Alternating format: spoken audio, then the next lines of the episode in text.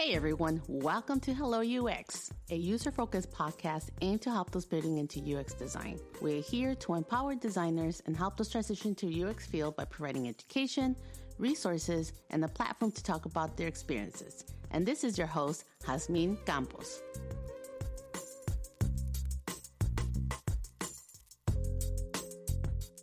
Hello, I am so glad to be back. I hope you miss me as much as I missed you. I've been busier than ever, juggling multiple projects and always looking for relevant content for y'all. Before the season ends, we're going to be touching on the concept of mentorship and the two facets of being a mentor and being a mentee. We'll begin this episode where we chat with Miguel Robledo. Miguel Robledo is a senior product designer at Dell Technologies and adjunct professor instructor at UT Austin's UX UI Bootcamp and has been mentoring for several years. I met Miguel working as a TA for one of his cohorts teaching. Right from the get go, I knew I wanted to interview Miguel for Hello UX as I noticed he is genuinely interested in his students' position after the boot camp and making sure he positions them in a place where they can go and start seeking for a job in UX. So without further ado, join us in this conversation with our guest, Miguel Robledo.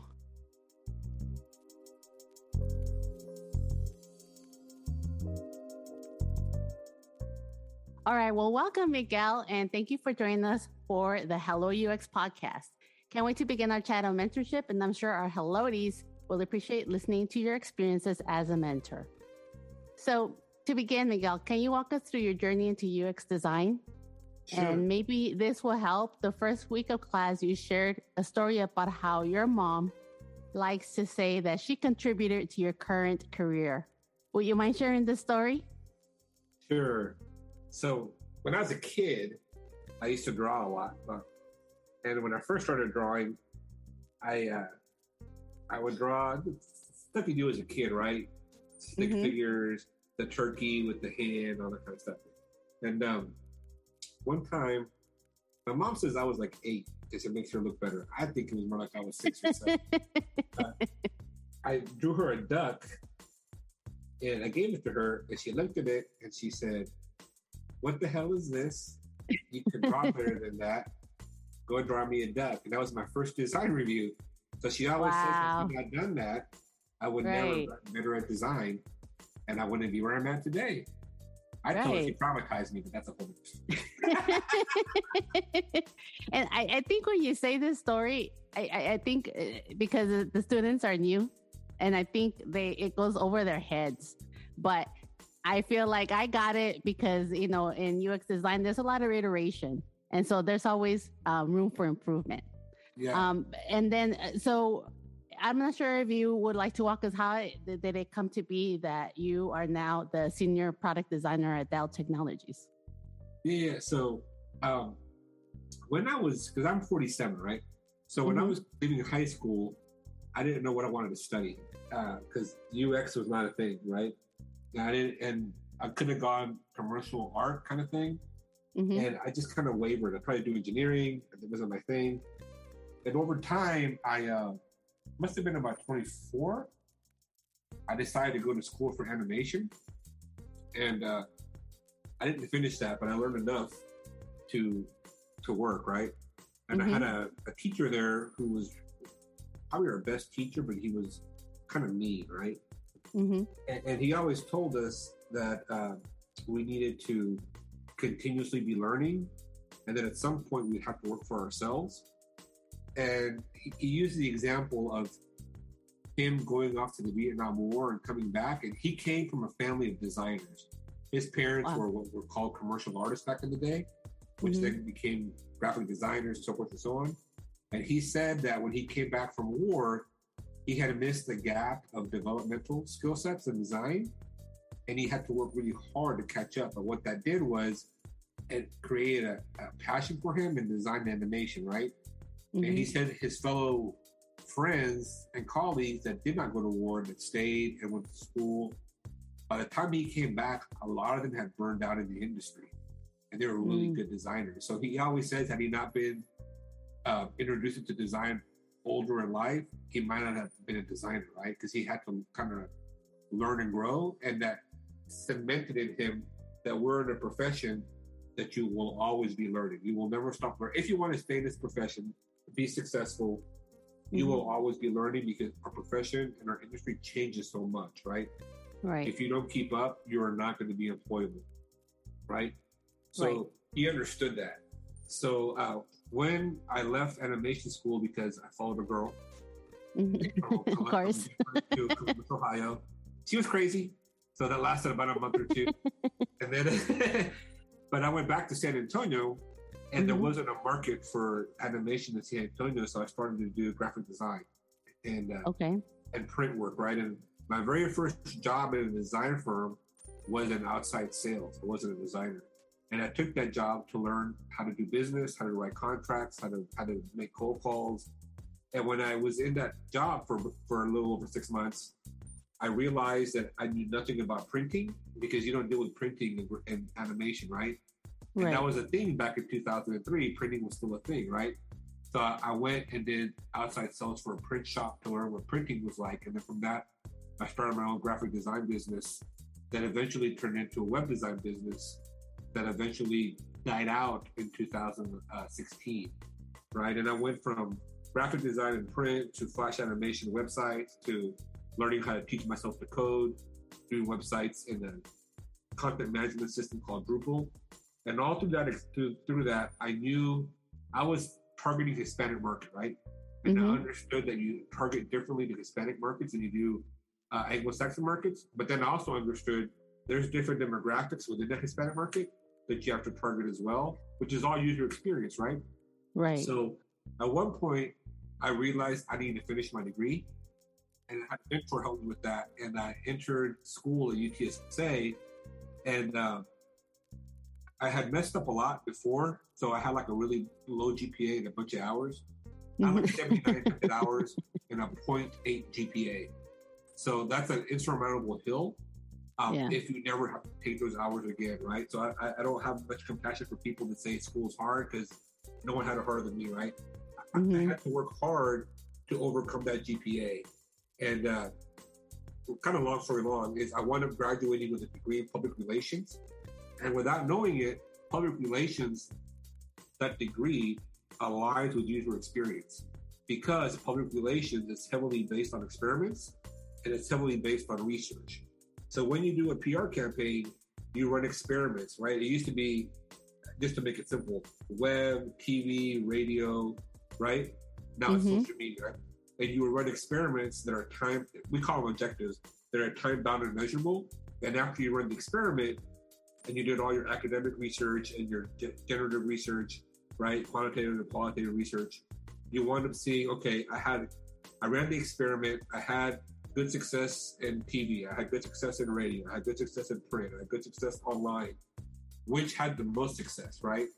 And Mhm. you take money, what we call the, the spend, from the one that had the least and you put it in the one that had the most, right? Then you could track that. I didn't realize that's all user experience, right? the Yeah. research side of things. So as I was doing my business, I got more into SEO, which has changed a lot. Uh, and in 2016, right before the election, people were not spending money because, quite frankly, they were trying to see if a Democrat would take office or a Republican. Because if a Democrat took office, they would get taxed too much, so they were going to spend. If a Republican took office, they were going to spend money. So my business tanked, and I didn't know what to do because I had never had to be associate or junior, mid, senior, whatever. I didn't know where I fit in the gamut of design hierarchy, Mhm. right? Um, Mhm. So I applied to every job I could think of, and the first bite I got was in Austin for the Department of Labor as a senior designer, right? And, and I realized, based on my experience, based on running teams, because I was running teams, right, for myself, Mhm. I had developers, designers, blah blah blah. I was I was at a senior level, right? Mhm. And my entrepreneurial spirit, having my own business, helped me has helped me a whole lot in my career now in enterprise software because I understand ecosystems, because I understand you have to have partners, and most designers don't understand that. They've never been Mhm. taught that, and they don't know what they don't know, right? If you've never had to kind of face that, someone in the enterprise level has to help you understand that and teach you that. I already know that, right? So um, I, I tend to be successful when most designers don't. I also try to look for opportunities where most designers don't because I understand that money drives everything, where most Mhm. designers don't. Most designers think that the design itself is valuable and it's not. design is worthless unless it has some kind of return on investment. That's animation, that's fine art, that's graphic design, that's user experience. Unless the business can see a return on investment, design is worthless, right? And I understand that. So um, that led me to doing really well at Dell, right? Mm-hmm. And then I try to teach that to my students. I don't know if they grasp that initially. I think by the time they graduate the boot camp, a lot of them understand that. Because, and and I, and I do that on purpose because that's something you learn at a senior level or a principal level. Mm-hmm. I think every designer should know that because it helps them be successful. And if you can teach that to them at an intern, associate slash junior or mid level, they become really good designers and their careers blossom because they're the few people that understand that and can, and can communicate across the board. So hopefully I answered the question that was the journey. Yeah, yeah. And um, I would like to point out that I really uh, appreciate your approach. I feel like, you know, you're very adamant about problem solution metric when it comes to designers, you know, doing their portfolio with that unique perspective that you have coming from the business side. You know that those are the things that essentially any business, doesn't matter what it is that they're looking for, so I feel like, yeah, at the beginning, I don't feel like they really grasp how important that is.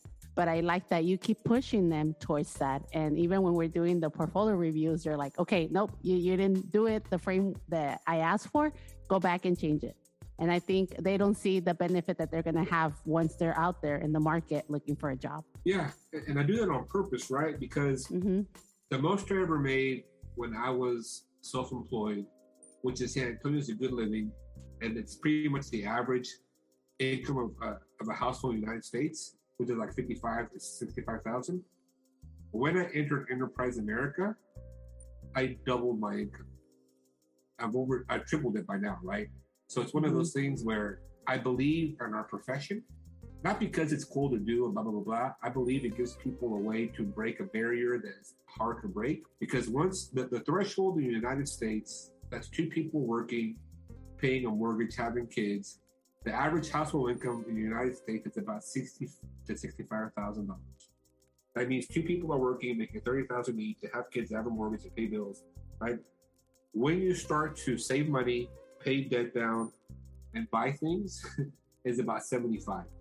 So I know most of the students that enter the job market enter at about eighty, and for them it's life-changing income, right? Like it was for me. Yeah. And I know some of our students have families, so it's life changing for their families, not just for them, right? So right. if I can help people along that journey and just be a small part, because I understand I'm a small part of it. They might argue mm-hmm. I'm a bigger part. I think they have more to do with it than I do. I just kind of show them the way, and they kind of think mm-hmm. about themselves. If I can be a part of that journey, I'm all about that. So while you were navigating your career, did you have a mentor that was able to guide you along, and did that have an effect of why you became a mentor? Yeah. So in the design world right now, I have mentors that are have more experience mm-hmm. and understand some things better than me. Right. I believe at any level you should have a mentor, even if you're peers, right? Because people have different knowledge bases. So of course I have Joshua, Aries, to some extent, if I need to, my boss Mark, Roy, right? I reach out to people and I ask for help, right? Because one of the things that designers, especially I hate to say this, older ones, are very bad at is understanding that we don't know everything, that we mm-hmm. come with inherent biases, and we need to see the bigger picture, right? And the only way you're going to have that is a multiple mentor. So one of the things when I mentor people, I'm very big on is don't just have me as your mentor. Find multiple ones. If I'm your only truth of source, or your only source of truth, that's going to be problematic because I have my own lens, I have my own experiences, right? Um, I believe in hard work. I know I've had some advantages, but I also know I've worked hard. So in my mind, if you're not successful, it has to come down to hard work and work ethic. But mm-hmm. I've had some advantages, right? Just the way I was raised, my family had money. So probably some doors were opened up by the nature of me knowing people, but I still had to earn my place, right? Some of the people don't right. have that. So unless you have a mentor, multiple mentors with different perspectives, you don't get the full picture. Okay, so I'm going to speak for myself. Yeah. For me, it's hard to reach out to people. I want to blame it on my personality. I'm an introvert. And then I also feel like I have to know, have the knowledge base to even approach someone. And Do you feel that is an individual way of thinking, or do you feel that is a minority way of thinking of when you're approaching someone for mentorship? I think there's a couple of things in there, right? hmm There's the personality for sure. There's how you were raised. There's also there's an analogy my friend uses that applies here, and what he always says is, you don't have to have clean hands to use the soap. In other words, most people approach like you just said the knowledge base, right? You don't have to have the knowledge base to ask for mentorship, right? Because if you have clean hands, why would you need soap, right? You're going Mhm. because you need soap. So the expectation is that you're gonna, you need something, right? If you already have the knowledge base, you don't need a mentor, right? That's one of Mhm. those things where that's the thing too, right? I do think a lot of uh, it's funny, right? Because the pandemic kind of kind of showed this, right? Generation Next is called the latchkey generation because we're the Mhm. first generation that it was acceptable for moms to go to work, right? So you had be- be- before Generation Next, you did have women work, but they worked as a result of everybody being at war, right? And when Mhm. the husbands came back, if I'm not mistaken, the, the, the wives went back to the house, right? Right. Uh, Generation X, we were the first ones where it was acceptable for the moms to go to work. So you had dual household income, right? Which means we had to learn how to be self sufficient. We had to learn to go home, take the bus, walk home, cook our dinner because the parents were at work, do our homework, stuff that now don't have to do, right? So that taught us how to be self sufficient in some ways, right? Whether you were Right. introverted, extroverted, that's just the reality of the world at that point, right? hmm So what anything has COVID has taught is resilience. Resiliency is a thing, right? No matter your personality, that's a thing. So one of the things that's hard for people to understand, and that I try to teach my mentorees is, regardless of how you feel, you follow through, Okay. right? Because that was taught to me. I had a hard time to follow through, quite frankly, because of my personality. People like to help me, right? Mhm. They want me to be successful, and that could hurt you too, right? Because if Mhm. things are too easy, you expect everything to be easy, and when they're not, it's hard to follow through and and and really be successful, right? Like uh, I think one of the, one of the things I always like is one of the lines is Homer Simpson is talking to Bart Simpson, and this is his his fatherly advice he gives Bart is, boy, if at first you don't succeed, give up and try something else. You obviously weren't meant to do it, right? And that's not how the world works, right? I mean, obviously, if you try something a million times, maybe, right?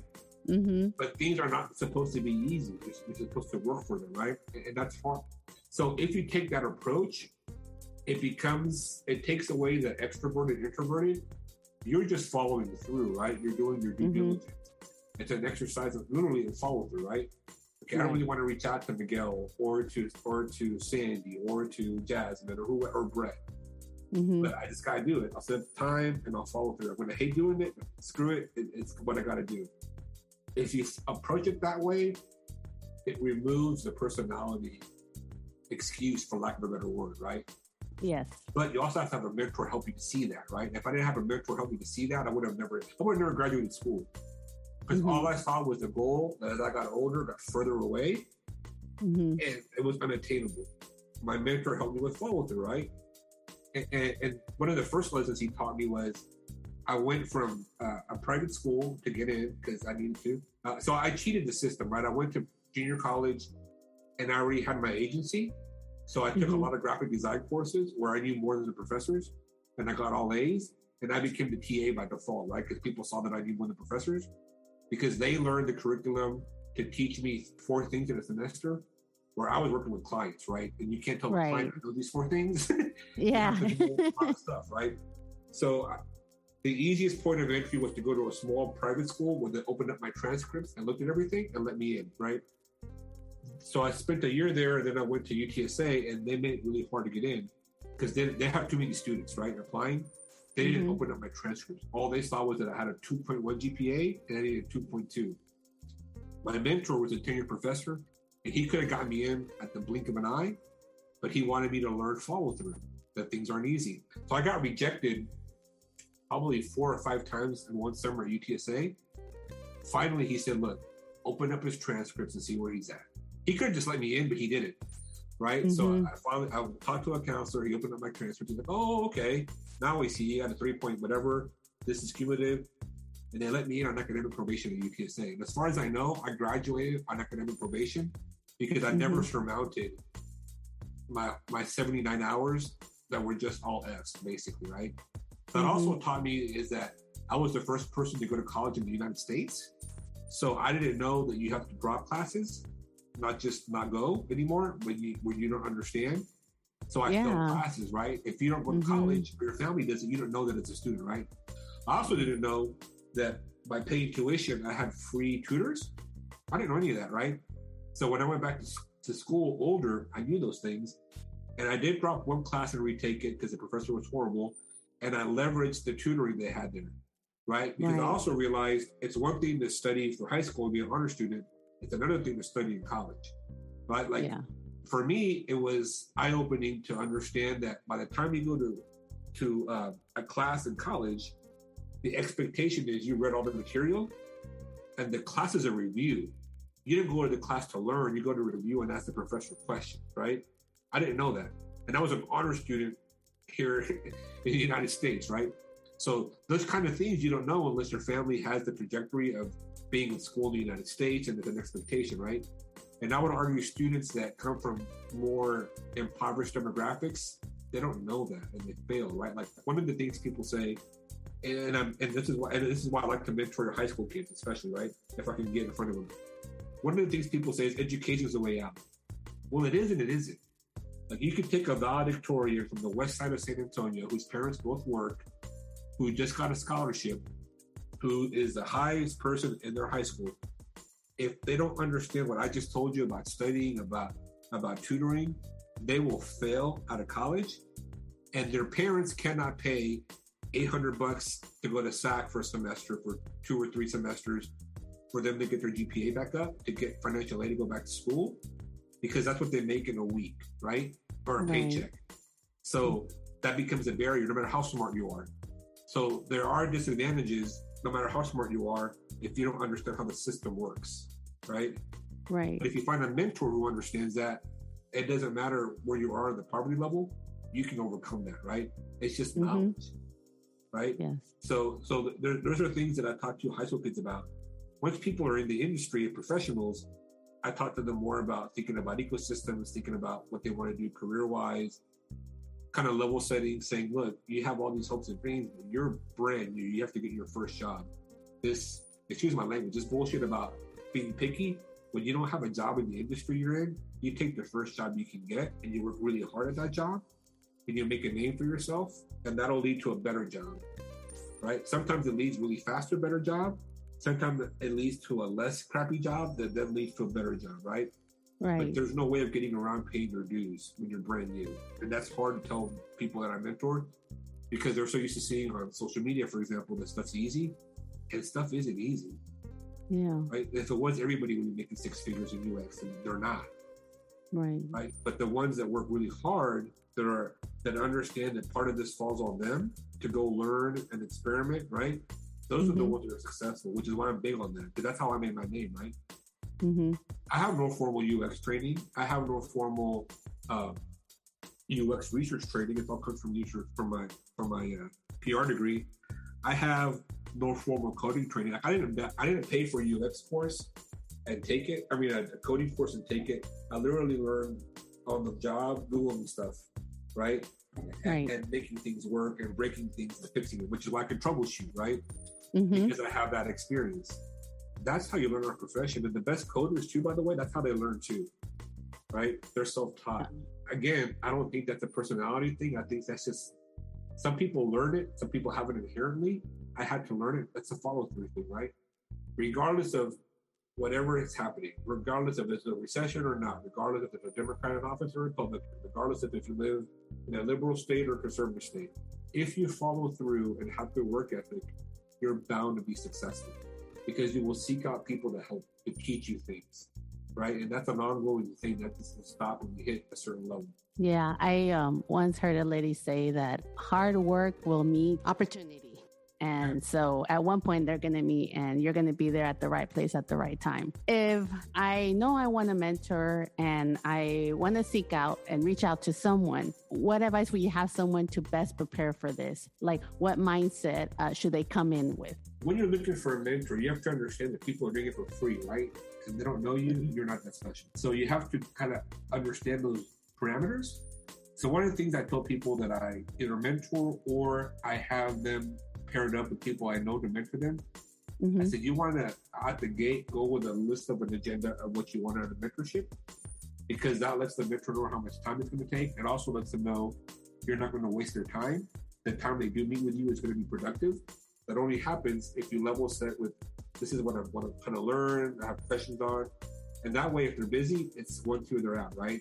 If they have mm-hmm. more time, they can talk to you more too, right? And that that relationship develops over time right? Okay. If you pair them really well, then obviously it'll be more organic, right? But if not, at least they have an agenda and they know it's only 30 minutes or 10 minutes or whatever it is, right?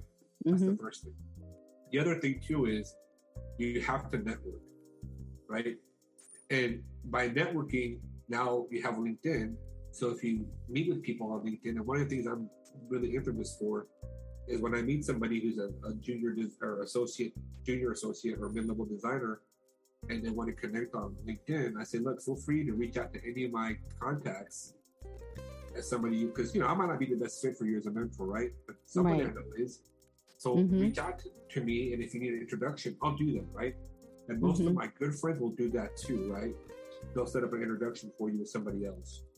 So there's really no excuse nowadays not to find a mentor because it's so accessible, right? Uh, it's just a right. question of having a plan of action of what you want to learn mm-hmm. and leveraging the network, right? The other thing too is when you network, I always tell my students, yeah, it's good to go to UX meetups to network.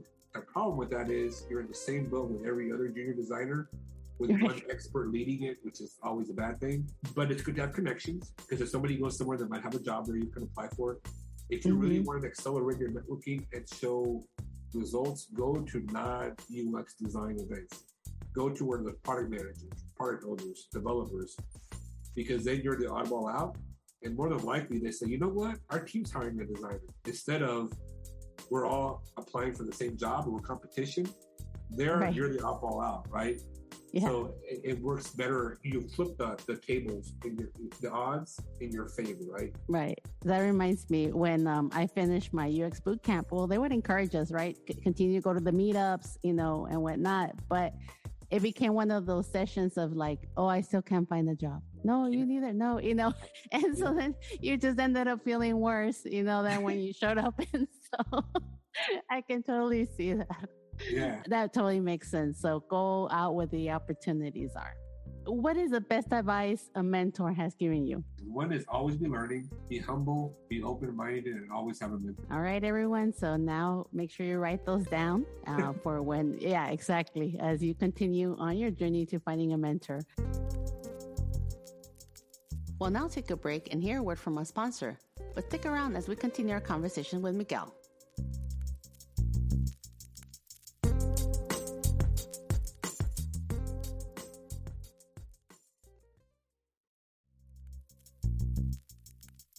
Welcome back. Let's continue our conversation with Miguel Robledo.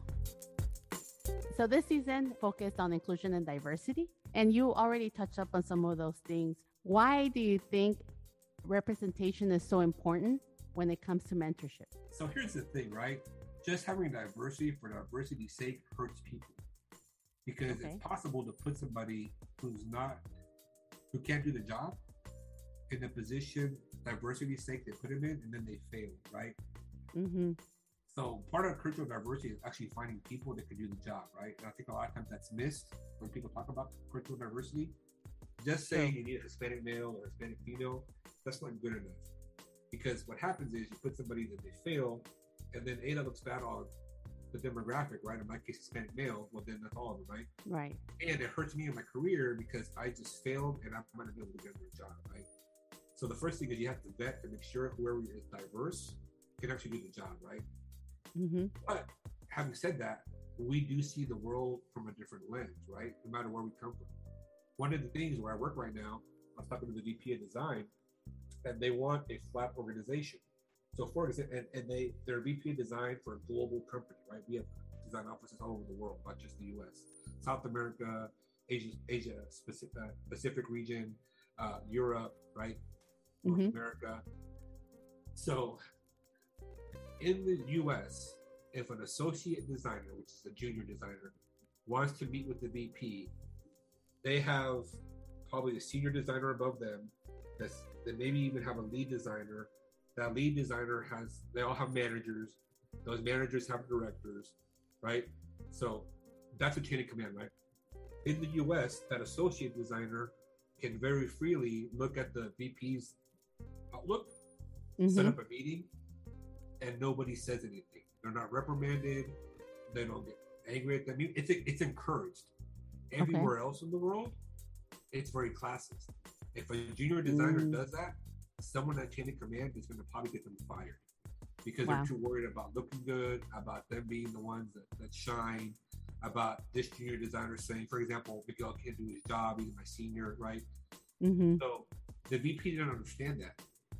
And we were talking about that, they were asking about that. I said, look, you have to understand, you're you're assuming because you're in the States that your entire org operates that way. And that VP is at a disadvantage because the only way to fix that is to be in every time zone at all times, right? That's going to be Mhm. impossible. So Right. that becomes the thing where you have to hire managers that you trust are doing that, right? Mhm. it is feasible, but it's hard. So unless you have a diverse group of people that understand those perspectives, it's hard to understand. Like right now, a buddy of mine is on a startup and he was asking for some help. And they have an app they're going to use. And we did an assumptions exercise that they've never heard of before. And I said, man, you're assuming that you're the, the business users are going to have mobile phones. And the demographic and the business they're in, I would almost guarantee most of those people don't have phones. So Mm. out the gate, how are you going to solve that problem? Whatever app you build may be awesome.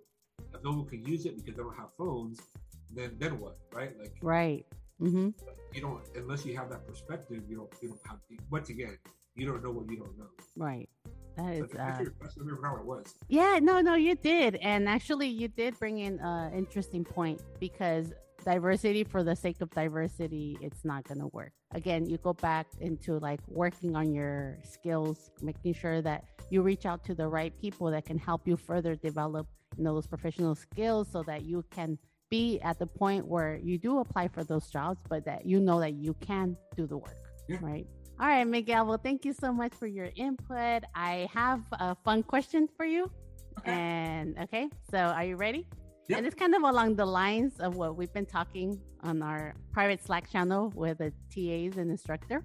Uh, Okay. But if aliens landed today on Earth and they offered you the opportunity with their technology to be mentored by anyone in the world's history, doesn't matter the time period, who would it be and why?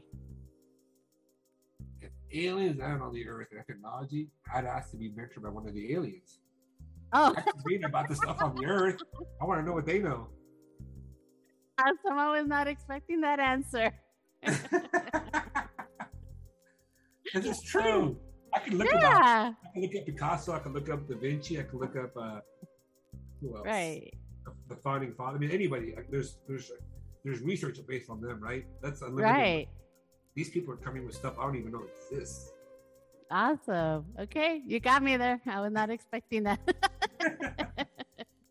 okay, well, thank you so much, Miguel. Thank you for sharing your expertise and your helpful advice.